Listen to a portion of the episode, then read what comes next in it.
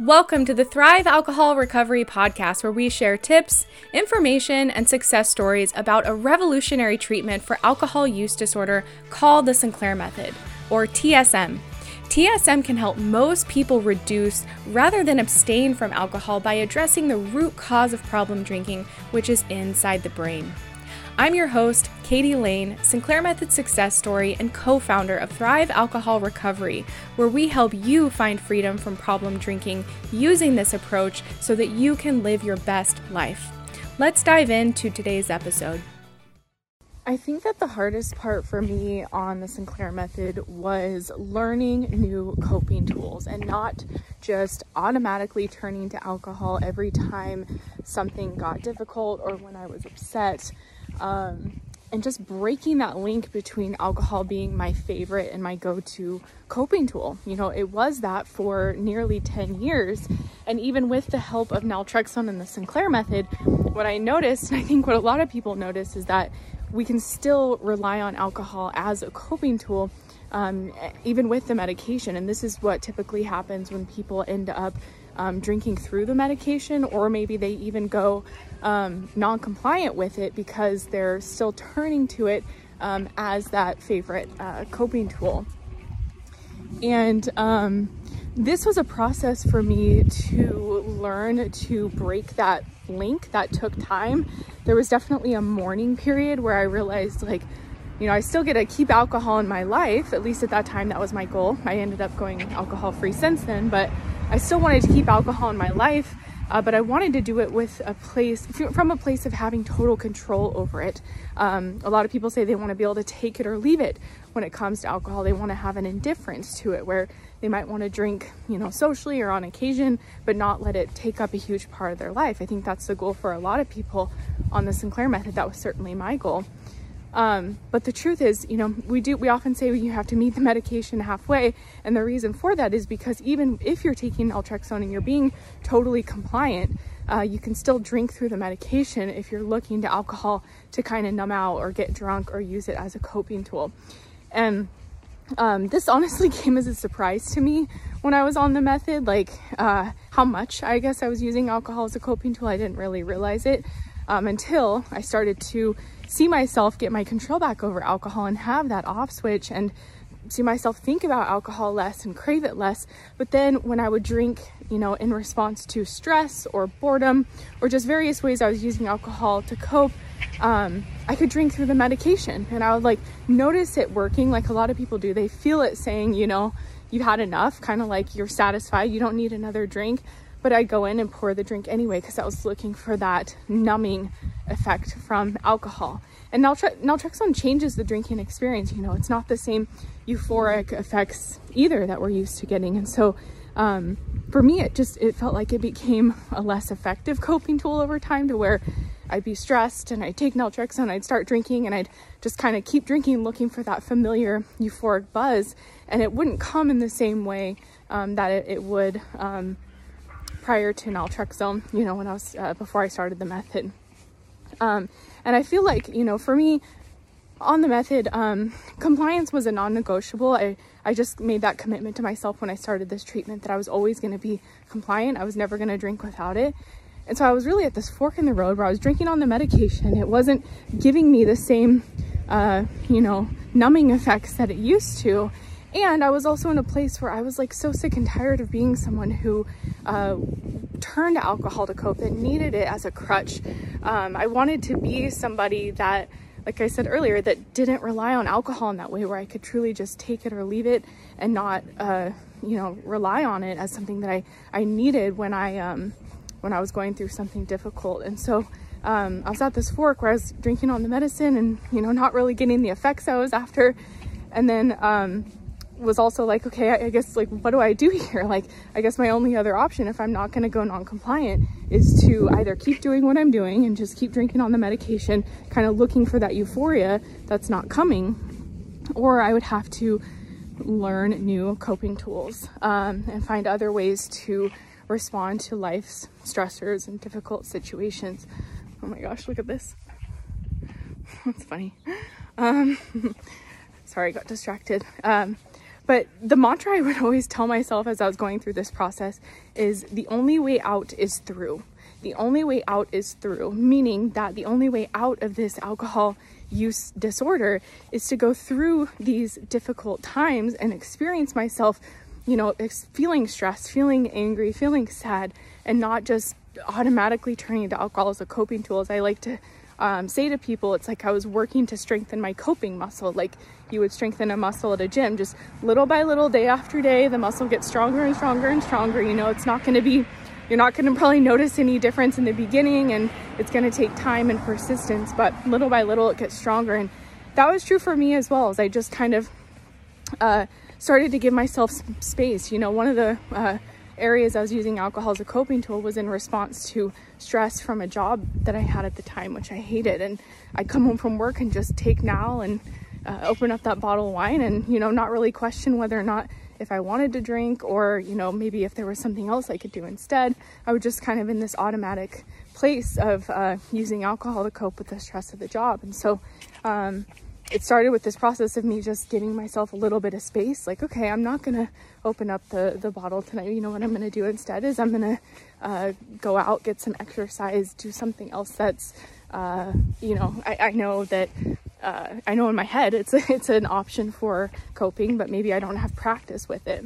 Um, and so i would just gradually baby steps. I wouldn't even tell myself i couldn't drink. I would just say well let me go do this first. Let me go out get some exercise go for a walk go grocery shopping, what I was, whatever I was going to do, let me do that first and see how I feel afterward. Like if I still want to drink, then I'll allow myself to drink. But um, it was really this process of learning to navigate these difficult situations um, without just automatically turning to alcohol, allowing for that little bit of space between to really like examine and try other things and uh, do other practices that could feel like self-care and feel like um, you know, yeah, like I was really taking care of myself and not relying on alcohol um, to do that.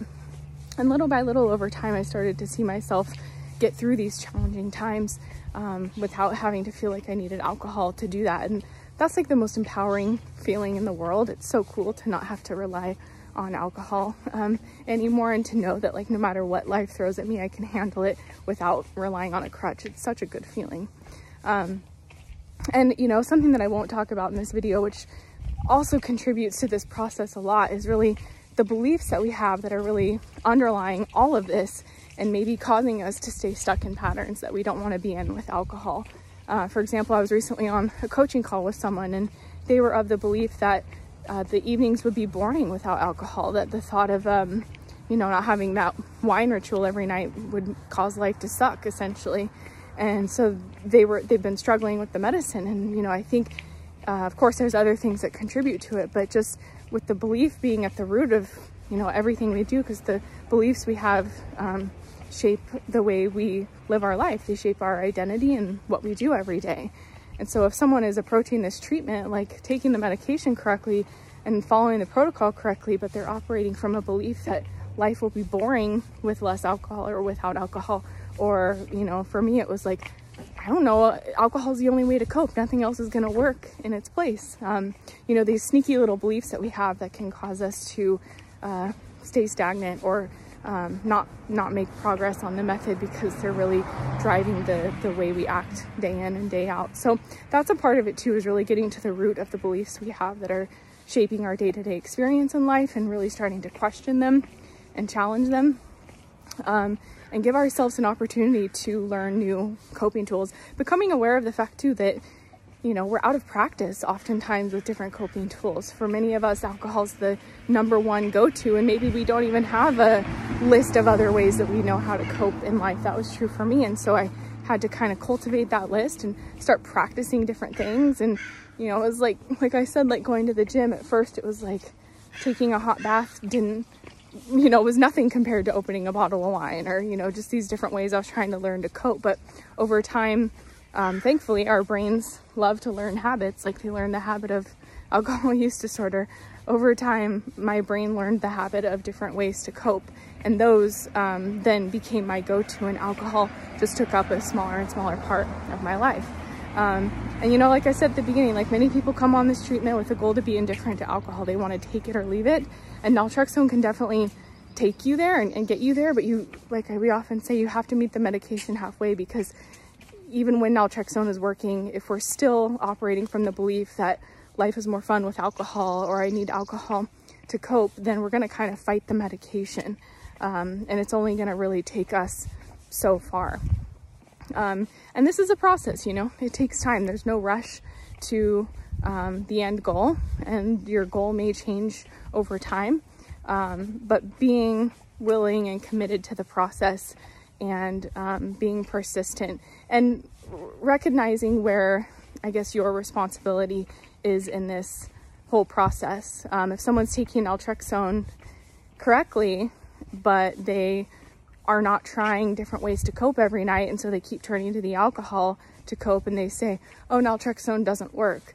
Like, is the medication really not working, or are they not, you know, meeting the medication halfway? Sorry, I sound like a broken record. Um, are they not meeting the medication halfway and doing the work that is necessary to do to really make this change? And I say that because I've just talked to a lot of people over the years, and this was my experience as well, where they feel frustrated that the medicine isn't working, but really they've just been relying on it exclusively to do everything, and they're not um, plugging into the protocol and and um, doing things to really change their habits and behaviors and lifestyles around drinking because naltrexone's very powerful but it's not gonna you know set your alarm to go work out it's not gonna uh, you know help you find different coping tools when you're stressed or sad or bored or lonely. It's not gonna cultivate new um, hobbies for you. It's um, not gonna you know change any of the behaviors around your your life. That's really where you come into this process. So just wanted to talk about that today because the reality is developing new coping tools when you've been used to using alcohol as a coping tool is really difficult even with naltrexone and it takes time and for a lot of us it's kind of surprising uh, maybe how much we've been using alcohol as a coping tool. And i think for me one of the things that kept me super motivated to like commit to that mantra of the only way out is through to allow myself to go through these difficult times and strengthen my coping muscle was really the future, my future, and what I was excited about because, you know, alcohol had been preventing me from doing so many things, and I should say excessive alcohol, heavy drinking, had prevented me from doing so many things that I wanted to do. I had goals and dreams in life. I had uh, big goals, you know, of things I want to do in five, ten years. I had goals in six months or a year from now, but I think being focused on that future version of yourself when this is no longer an issue anymore is something that can really pull you forward and um, not being blind to the fact that sometimes alcohol can kind of demotivate us and cause us to give up on those things and um, not really hunger after the uh, future that is in store for us when this is no longer an issue. I don't care how old you are. You have stuff to do. You're here for a purpose. You have um, you know, things to go after in life. And so um, recognizing that alcohol can cause you to forget that or cause you to ignore it or delay it. Um, and for you to just be hungry for that future because I think that can really help you help pull you forward. Um, as does you know questioning the beliefs you've got that may be holding you back, the beliefs that are keeping you stuck where you are that aren't in support of that future version of yourself.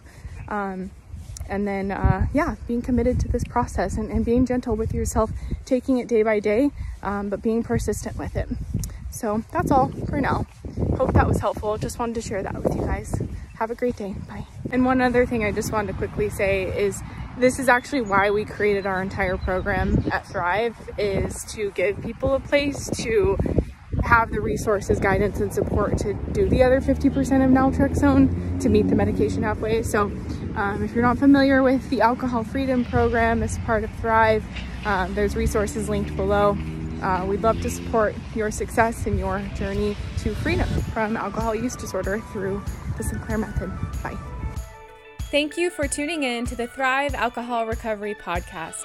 For additional Sinclair Method resources and support, please check out the information in our show notes. We look forward to seeing you on the next episode.